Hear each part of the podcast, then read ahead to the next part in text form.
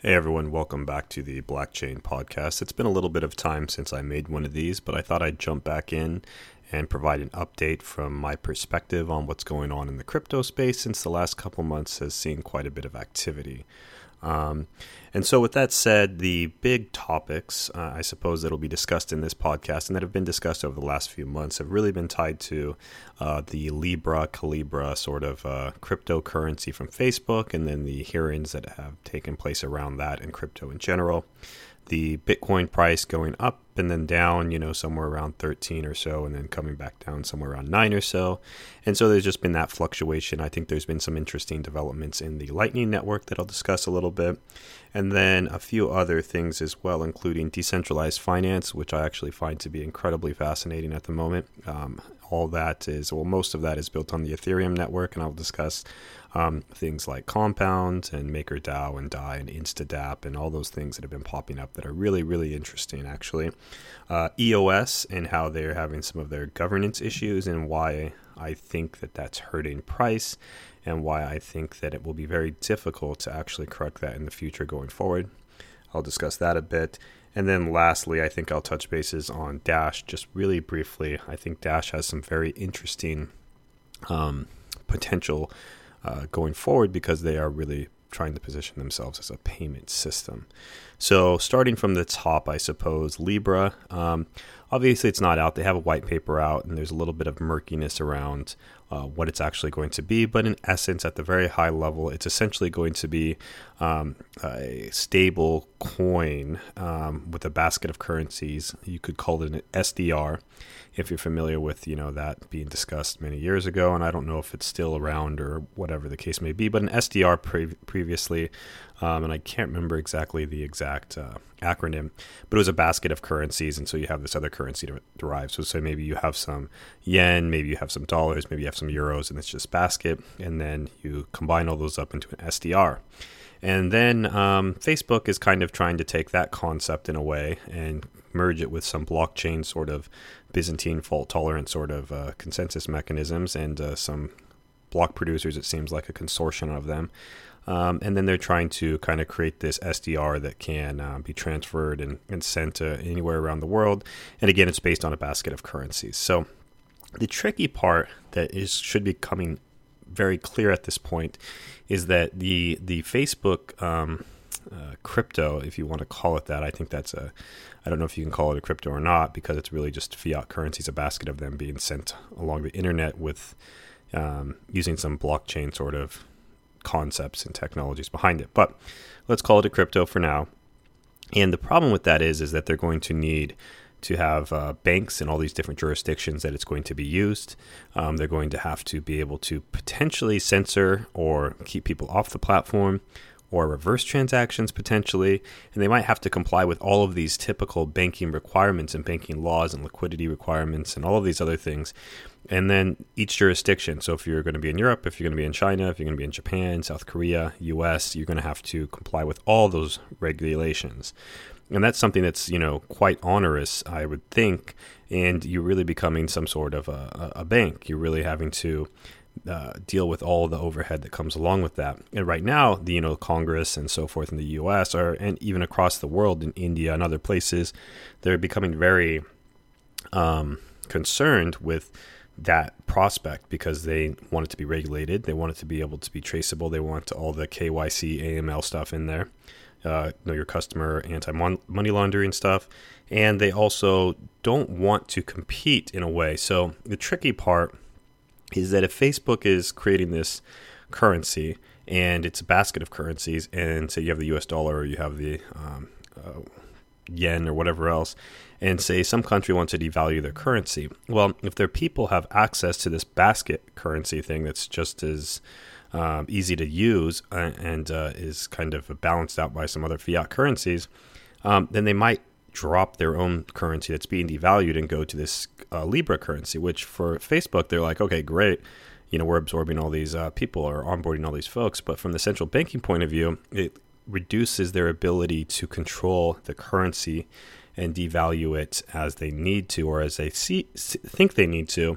And it takes away some tools, I guess, from the central bankers, potentially. And so that's a real, real risk, and it's something that, you know, regulators are very much concerned with. Um, and so that was kind of playing out over the last several weeks and several months. And I think going forward that Facebook has a very big uphill battle on this, and the fact that they are relying on banks and fiat currencies is going to make it so that they have to comply with all of those rules everywhere in the world, um, any place that it's uh, that it's possible to use a currency. Um, and then if it really is a cryptocurrency, then it's going to be very tricky to kind of regulate that unless they have so many controls, you know, baked into it that, you know, someone has to kind of manage all of those things with either identities or geo-blocking or things like that. But it becomes a real kind of mess, and really, um, I think at the end of the day, it, it's debatable whether it's even worth doing at that point. So we'll see how that turns out. Uh, and then there was also talk of Bitcoin and other things at, from the U S regulators' point of view. And it's overall, it seemed not too not too bad. I mean, there was a there was a tweet by Trump that he's not a big fan of Bitcoin and uh, Libra, and, but he did he did distinguish between the two. Um, but he also indicated with Bitcoin that the value was, you know, made up out of thin air, and, you know, there's some truth to that. Just little, just as as well with. Uh, Any other currency, you know, those are kind of made up through a psychological consensus and network effect. Uh, uh, goods being able to be um, bought with that currency, people accepting that currency, and so it is this social sort of um, thing. And with Bitcoin, it has that in a, a similar traits to the U S dollar, but on a much smaller scale at this point, and presumably it'll grow over time. So the consensus kind of was from the U S regulators was that, you know, there's regulation coming. There was this hint and this continued hint of, you know, cryptos potentially and Libra specifically becoming a national security issue. And I think if that starts to play out, you're going to see a much bigger crackdown on the crypto space. But again, you can't shut down cryptos like uh, Bitcoin or Ethereum or things like that. It's very, very, very difficult. And I would argue impossible at this point, and probably impossible from inception, which is, you know, it was designed to be um, basically unkillable. Now, things with Libra and such, and even maybe Tether or other stable coins, it is possible to shut those down because you can go after the entities behind them or the banks behind them because they are tied to the traditional banking system. So um, overall, I would say it created a lot of exposure. It's very interesting to hear the Federal Reserve Chairman um, Powell talking about crypto, Um, alluding that it's similar to gold in different ways and all sorts of things. So it was very, very surreal to kind of see us come from, you know, way back in two thousand nine and about two thousand ten, eleven when I was in this. And really, I, I couldn't imagine that um, in this time frame that the central bankers and, and Congress and, and the public at large would all be discussing, you know, this this new sort of money currency and how to manage it, and, and being, you know, pretty receptive overall about it, which is, again, remarkable. So that was the crypto and uh, Libra sort of saga. Nothing too crazy. And I think when people started becoming a little bit negative, it, it put uh, some headwinds on the Bitcoin price, which had headed downward. Um, prior to that, you know, ramping up, it had uh, Bitcoin had been leading all the cryptos, really pulling away, the dominance figure going up. Right now, I think it's trailing a little bit, but that could change. But I do think things are going to normalize a bit. I do think that the alts, um, a lot of alts have a lot of value in different ways. I, I never really bought into the Bitcoin maximalist sort of view. I think Bitcoin right now, and I've said this before, is the store of value currency. Um, or money, if you want to call it that. And that's great, but it certainly isn't the payment one at this point. And another one could certainly take that crown, and maybe it's Dash, maybe it's Bitcoin Cash, maybe it's these others. And I know that Bitcoin, hardcore Bitcoin folks will hate to hear that because they think Lightning's going to um, do everything. And Lightning is is coming along. There are several apps like Breeze, Uh, Lightning Labs on iOS, and a handful of others um, that allow you to transact uh, and use a Lightning Network relatively easily. But there are still issues with, you know, channel management and things like that for certain apps. And there are aspects of just understanding and usability and people having to be online, you know, to, to receive and things of that nature. So it is cumbersome, and it is something that people aren't accustomed to on a day-to-day basis. It is much easier, even though the addresses for crypto are weird, it is very familiar to send money to an address. That's how banking is done now. You have your routing number, you have your account number, someone can send you money, right, through an e-check. And with Bitcoin, if you have an address, you can send it to someone else, and, you know, you can um, um, receive that. So you just have to provide that address. It would be nice if it had, you know, uh, names that were recognizable and things like that. And, you know, that should be easy enough to do. And Dash is working on that. But overall, um, asking people to use the Lightning Network and having to, you know, pay fees to get into the Lightning Network, because when you go into the network, uh, into the second layer, you have to pay that transaction fee. And then when you come out, you have to pay a transaction fee. And there's submarine swaps and all these other things that, you know, help in different ways. But at the end of the day, if the Bitcoin fees are high, then um, you're going to have a very expensive entry and exit. And uh, if someone closes the channel and you have to pop out, then you're going to have to pay for that. And so that's that's going to be a bit annoying to people as thing, as time goes on. And I think a project that really understands that really does seem to be Dash, because they wrote this article, and uh, maybe I'll link it in the, on the website if you go to the blockchain dot co website and you find this podcast. Um, uh, you you may be able to, I may I may link the article, but the Dash folks are talking about, you know, the issues that Bitcoin has. For example, um, right now, the sender of the transaction, right? So if I'm going to go pay for something with Bitcoin on layer one on chain, um, then I'm going to have to go and I'm going to have to send it to a person, get their address, send it to the person, send it to the vendor, send it to the um, retailer, whatever it is. And then I'm going to have to pay a fee. So as the buyer, the purchaser, I'm the one paying the fee. And that's a little bit backwards from what we're used to right now. If you use your credit card, for example, you don't pay a fee. It's baked into the price of the goods on the back end. Sure, I mean, the retailer is going to, you know, account for that, but I don't pay the fee on the front end if I go to Target or something and I buy some things. In fact, I actually get money back. I get, you know, the cash back from my, you know, uh, credit card rewards. And so right now, the whole crypto payment thing with uh, with uh, Bitcoin is very much backwards. And that's potentially a problem, or I think it is a problem, and Dash thinks it's a problem. Um, there's also the point of sale aspect where, you know, you have your kiosks, you go up there, you make your payment, or whether you're going to a restaurant or you're checking out somewhere, you expect it to be done in a relatively short period of time, within seconds. And most transactions are still done at point of sale, um, which I think is very important to internalize, is that's how things are done. And so with Bitcoin, obviously you can't, you know, wait an hour for your transaction to clear and then leave uh, the restaurant or the store or take your product. Now, if it has Lightning, then it could be instant and very, very, very quick. But then you have to have, make sure you have the ability to do that. You have to have the app and the channels open and things of that nature, and routing and balancing of channels. And again, in the future, maybe it becomes easy and simple. And it is getting better. I will have to say Lightning is getting better. But it is something that is not very intuitive at this point. It is not something that's Um, easy for people to understand. And even the people who are saying, oh yeah, it's getting way easier, like myself or others, it's like highly technical people who um, are uh, have been in this for years and years and years. And even now, what's going on behind the scenes with Lightning is still sometimes mysterious, even to technical folks who've been in this space for a decade. So, you know, take that um, take that uh, into consideration as well. But going back to kind of Dash, they're looking at the point of sale stuff. They're looking at the rebate stuff. They're looking at the confirmation of transactions instantly. They're looking at all of these different things that are very, very, very important for a payment sort of network.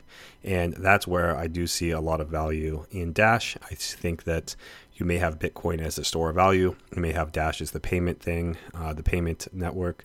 Could even be Bitcoin Cash. Um, but I think the, the Dash folks are really thinking about this pretty hard and pretty uh, diligently. And uh, I, I respect that at the moment. So that was kind of dovetailing into, you know, a little bit about Bitcoin and then uh, Dash. And I'm kind of jumping around here a bit. But the next thing on the list is, um, let's talk about decentralized finance. And I've been talking about this off and on in my other podcasts, and this one is really actually quite fascinating because um, I don't know how to how to articulate how I feel about this, but I feel like this is the next incarnation of, of Bitcoin, you know, in the sense that Bitcoin was remarkable when I first saw it, and it was remarkable when it first came out because of all the things that it was designed to do and the elegance in which it did that. And so it created this, you know, currency that fixed the double spend problem. It had this consensus mechanism. It had this mining aspect that, you know, accommodated distribution and then security of the network and all of these things. It was really quite a fascinating package, and little bits of it had been kind of experimented with in years before, but it all really came together with Bitcoin. And of course, Bitcoin has been updated and modified a bit here and there as we've moved through the years, but it's it was a pretty remarkable concept. Now, the next remarkable concept that I'm seeing is this decentralized finance aspect that I really, really want to emphasize, and I really want to encourage you to look into it further and more deeply.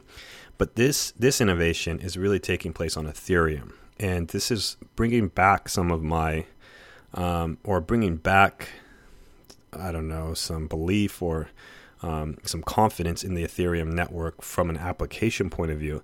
Now, there are still issues with scaling and the underlying stuff, and I have some concerns with proof of stake. But there are some really serious applications for De- DeFi that are being built on it. And some of those that you may be aware of, if you've listened to my other podcast, would be MakerDAO and D A I, which I talk about probably too much at this point. Very, very interesting. Check those out. But now there's these aspects of these other services with smart contracts, smart contracts that are um, building off of that platform in a way. And so like Compound dot finance, Dharma dot io, Um, now latest um, Instadapp. Uh, these basically create this automated um, or easy or decentralized, whatever you want to call it, banking where you can loan, you can borrow, you can leverage, you can do these other things. And your your interest rates are quite high at the moment. Right now you can get a fifteen percent A P R for lending out your D A I. You can get something around five or six percent for lending out your U S D C, something very low for lending out Ethereum and some others because there's a high, high... Uh, liquidity for those.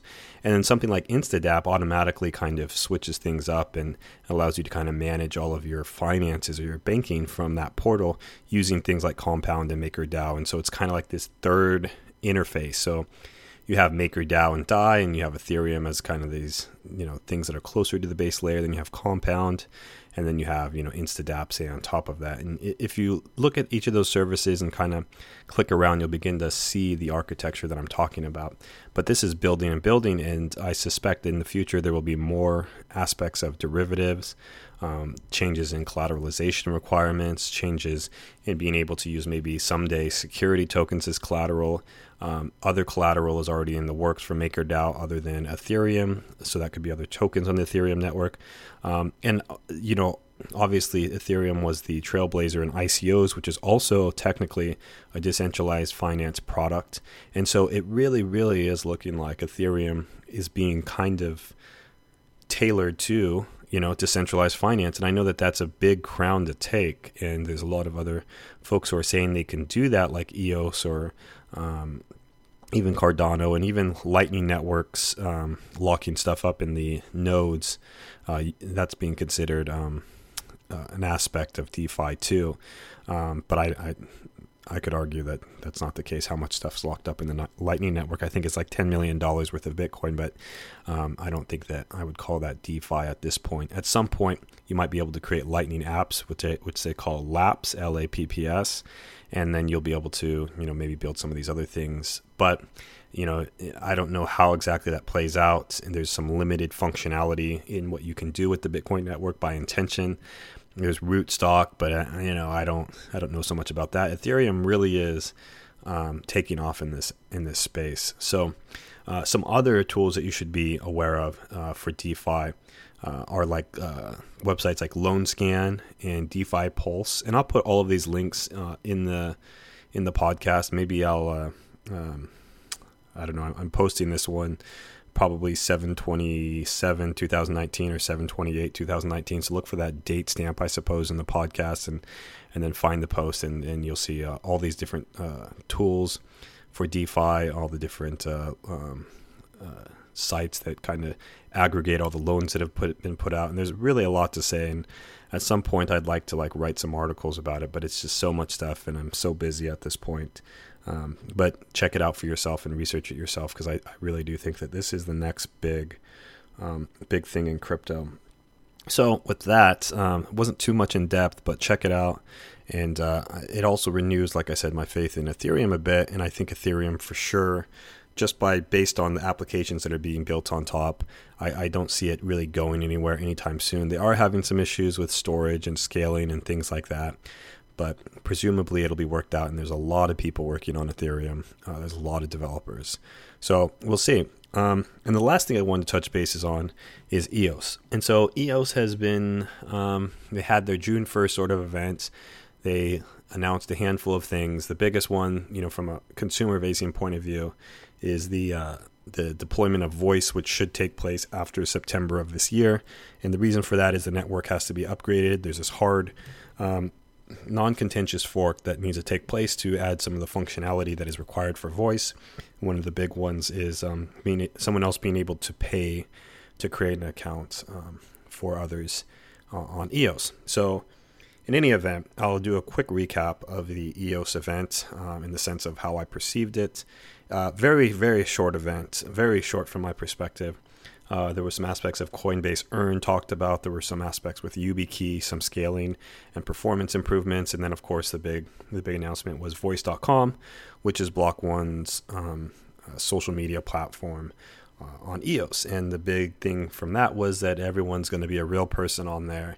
And there's not going to be bots and spam and all this other stuff, and and that uh, you will be able to earn voice tokens for the content that you generate and so forth and so on. So like I said, first, the whole network's got to be upgraded to one point eight, I think. And so that's going to happen sometime uh, in September is what it's slated for. And and then once that's done, it's anyone's guess when um, uh, Block One will actually start deploying the voice application on the mainnet. Now, all that said, great, you know, before before that event, I think E O S was at eight dollars or seven something, somewhere up there. And um, then right after the event, it just started its downward trend, and now it's at like four forty. So, you know, a pretty big hit, not quite um, fifty percent, but pretty dang close. And, you know, there's also been a lot of things coming out in the governance uh, model or the consensus model and uh, B P voting and so forth. And so I had mentioned this, I think, in previous podcasts, and I brought this up in, on Twitter on multiple occasions. Um, and it was kind of dismissed by Block One. I think uh, I think that was wrong. I think that was a mistake. And what we have now is essentially, you know, a real governance problem and a B P voting problem where block producers are colluding, it seems like. There seems to be some aspects of vote buying. There seems to be aspects of using user tokens on exchanges to vote um, Uh, for and in the exchange voting, it's overall heavily dominated by agent exchanges, the block producers. I think there's six, seven or so that are that. And then there's a bunch of whales that uh, basically two of them, Bitfinex and uh, uh, I think it's Huobi um, is how you say it. They're basically dominating the chain. If you really want to break it down, they're, they're more or less dominating the chain. And if you look at E O S Weekly's um, podcast, and again, I'll, I'll Uh, link that on the page as well, where this podcast is posted on blockchain dot co. Um, that's um, they they outline really, really specifically how the whales basically control the network, and there's issues with that in the sense that it's it's basically two folks kind of kind of determining what's going on, and that's not decentralized. That's not twenty-one block producers in effect. You'll see this, or you used to see this pie chart where it would show like, oh, you know, E O S is more decentralized than Bitcoin because, uh, you know, they'd show the Bitcoin pools and then they would show the E O S um, block producers, twenty-one evenly split. It's just not how it works because you have voters below that. And if you have big whales, uh, big whale voters, those people are effectively choosing, you know, who's in the network. And that can be less than twenty-one. That could be five, or that could be two big exchanges. And, you know, there's talk about changing the consensus consensus mechanism. There's all these other discussions. But if you really want to break it down and you really want to get into it, and, and maybe at some point I'll discuss this or write something up in more detail, it's really a function of um, the D P O S sort of consensus mechanism and proof of stake in general. So delegated proof of stake and proof of stake in general will always favor people with the most money, the most concentrated money. And in a sense, that would be the exchanges, because people put their coins on the exchanges, and that's a depository. It's a bank. And so any sort of banks or depositories or exchanges or whatever you want to call them um, that exist in any sort of proof of stake system, those folks will have the most power. Um, and that's just the way it's going to be. And over time, things concentrate, wealth concentrate, according to the Pareto principle, you know, the eighty-twenty rule, or, you know, you're going to have more of the wealth being concentrated at the top. And that's always the case in just about any economy, in just about any sort of structure, is that's what happens. So in a, in a proof of stake system, it's inevitably going to be dominated by the wealthy. And, uh, you know, there's plenty of people who I suppose will disagree with me, but they're just straight up wrong. Um, they're completely wrong. And that's why there's some advantages to proof of work.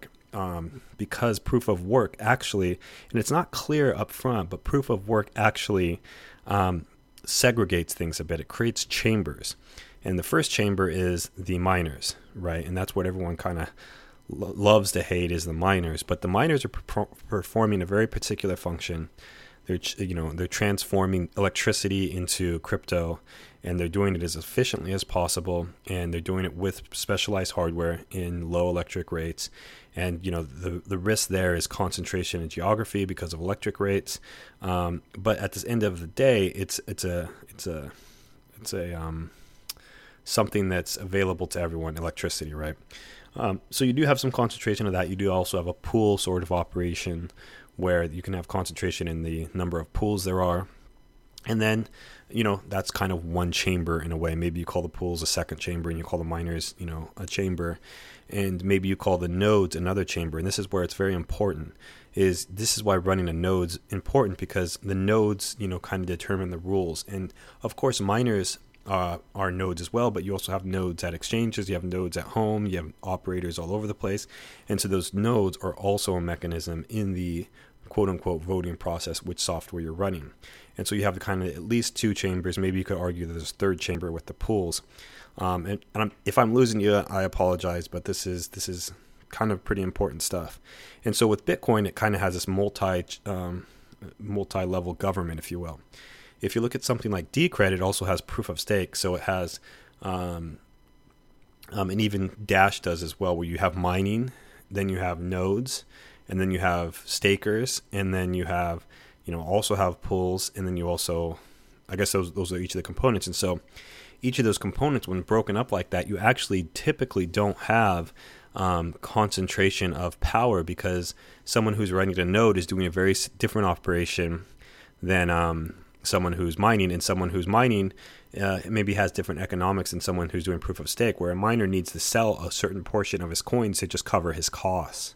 And whereas a proof of stake person just needs to accumulate wealth, and then that pr- produces a level of control. But if you have mining and proof of stake together, then they balance each other out. You know, the miner's doing his job, the staker is accumulating wealth, but the staker can't overwhelm the miner, and the miner can't overwhelm the staker.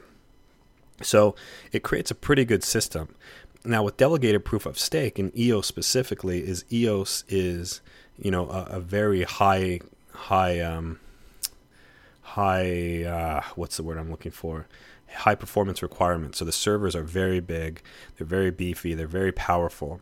And so there's an in, intrinsic barrier to entry. And so uh, there's also this intrinsic requirement of technical expertise, software expertise, things of that nature, being able to scale, you know, and, and uh, deploy updated software and communicate all these things. And by nature, this is the best, the people who are best at this are exchanges. They know how to perform transactions quickly. They know how to manage servers. They know how to scale servers. And so again, I think this is why you're seeing the D P O S, uh, the delegated proof of stake, for E O S being dominated by exchanges is, one, they have all of their user funds, and that gives them a great amount of power. And they also have all of the skills to run a node effectively and efficiently. And it's kind of almost a, a bonus to their normal operations, because I suspect that they just, you know, spin up some additional services, servers in their infrastructure, and they have all the folks to manage those and do these other things. So it's aligned with exchanges as well, just the, the nature of running these. And what we're seeing uh, overall is is that the people who started the chain, the uh, the block producers that are more organic as far as um, they're not exchanges, they don't have a pre-existing business, like Cypherglass, E O S New York, you know, Crypto Lions, all these folks, they're all, none of them are in the top twenty-one anymore. It's all exchanges and, and big whale sorts and uh, things of that nature. And so there's a lot of contention um, right now, and, and how do we change that, or do we change that, or is that just the way it is? And from my perspective at this point, and this could change in the future, is this is the product of a decentralized proof-of-stake system with high requirements for the B Ps. And so it will always go to something like this, period. Um, now, someone may come up with something clever that disturbs this and makes it better, um, but then you have to look at the Pareto principle, and, and Dan Larimer has even brought this up over the last several weeks, and this is the truth, is that, you know, if you don't have proof of work, and you don't have, you know, proof of stake, and you don't have nodes, and you don't have those all kind of working together in different governance and have their own their own governance me- me- methodologies each, you're going to have a problem um, with decentralization. And that's that's where I think we're going to end up. And so with that said, I don't know what that'll do for the value um, overall. Um, I think it'll lose its value, its decentralization value. It's losing it now unless they can correct. Um, you still have the performance. You still have the unique sort of architecture with creating accounts and not having to pay per transaction and all of these other things. So I'm not abandoning E O S altogether. It's just that it's it's hits it's hit a pocket of air and uh, and needs to navigate through this. And we'll see how it does that. But it is a, a pretty significant issue in its governance, and it's a very significant uh, diff- it's difficult to change that as time goes on. And I had mentioned that on Twitter, and if you don't follow on Twitter, you can do that at uh, blockchain co, that's the handle. But I had mentioned that m- multiple times, had mentioned that to Dan and others, and you know uh, their June first was more important with their voice thing, and and uh, they, I think they missed a chance before that to see what was going on and see how things were changing and see seeing that this was going to become a problem, and now it's a problem. Um, so with that, I think I covered a, a bit. Um, looks like we're a bit over a half an hour, but overall, there's a lot of things going on in crypto. I encourage you to look at DeFi, continue to study it. Um, I study it every day. I use the different tools every day. Um, learned about it every day. I think Dash is very interesting. I think how the E O S um, governance shakes out is, is going to be very important. I think Libra is on the kind of the sidelines. It's going to get nailed, and Facebook's going to get hammered. But we'll see, you know, what comes out and how uh, they adapt to that. And I think Bitcoin and Lightning are developing, but I'm not convinced at this point that um, Lightning is going to be the payment system of the future. I'm not convinced yet. Not excluding it by any means, but it's not clear. And so with that, um, I will close out this podcast, and make sure you check out the website, blockchain dot co. And I think the most important thing is probably to follow on Twitter at this point, as I kind of am more sporadic about things, but I do share some of my thoughts on Twitter at blockchain co. Make sure you go and follow there. And then sometimes I do a little bit here and there on Facebook and other places, but Twitter I think is the most important at this point. So with that, I will see you next time on the Blockchain podcast. Bye.